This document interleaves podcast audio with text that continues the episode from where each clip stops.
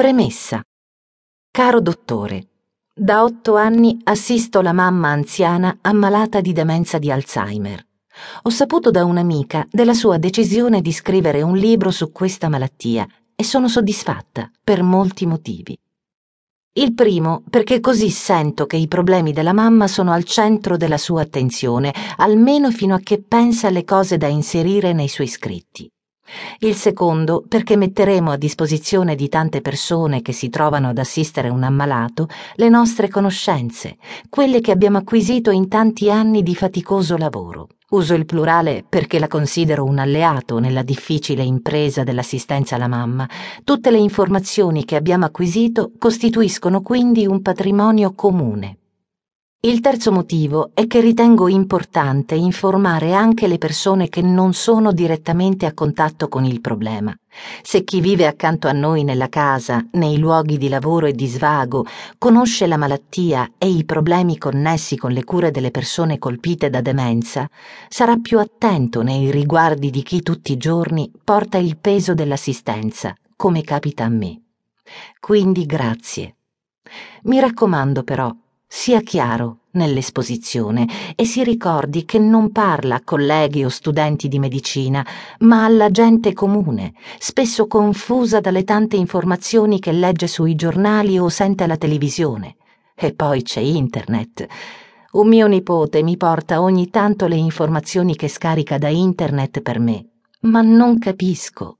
Soprattutto non capisco quali sono vere, importanti e utili e quali invece degli imbrogli. Quindi grazie, se ci aiuta a orientarci. Leggerò il suo libro con attenzione, anche se forse su alcuni aspetti ne so più degli addetti ai lavori.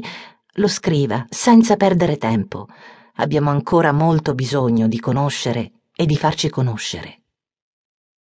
Questa lettera spiega in modo diretto le motivazioni che sottostanno al libro, meglio di come avremmo potuto fare noi, conoscere e farci conoscere.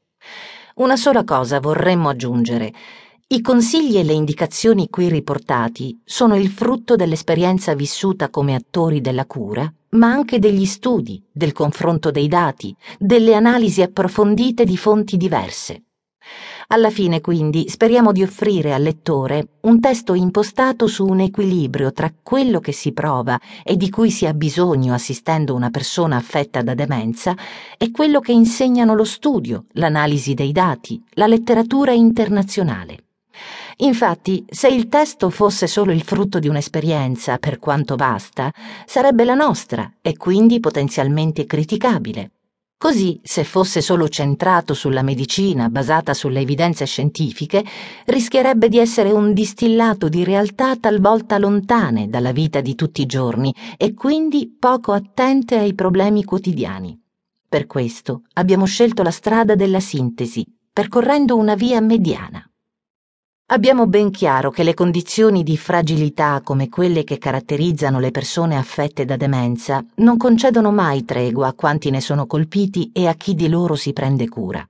Quindi le risposte non possono essere temporanee o parcellari, ma sempre attive per affrontare le vicende della vita di tutti i giorni, ma anche per cogliere tempestivamente i momenti di crisi.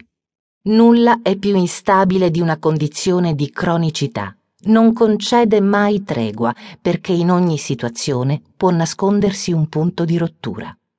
Ogni atto di cura deve quindi essere continuativamente predisposto in senso preventivo, partendo da considerazioni realistiche sulla condizione di vulnerabilità e in senso curativo. Peraltro, nella demenza non vi è separazione tra i due momenti, perché ogni situazione è allo stesso tempo un obiettivo di cura e un atto per evitare la rottura di equilibri biologici e clinici. In questa logica si riconosce che la cronicità ha bisogno di interventi non rigidi, che rispondono a logiche multidimensionali.